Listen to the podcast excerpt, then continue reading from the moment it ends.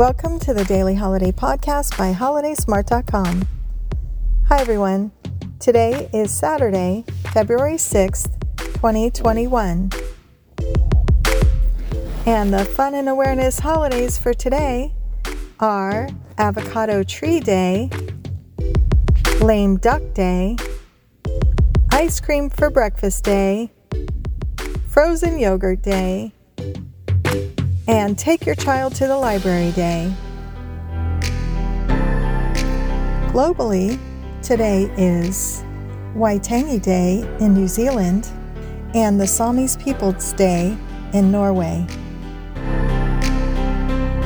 Share with us how you'll be celebrating today with hashtag Holiday Smart. Those are the daily fun and awareness holidays for today. Thanks for listening to our daily holiday podcast.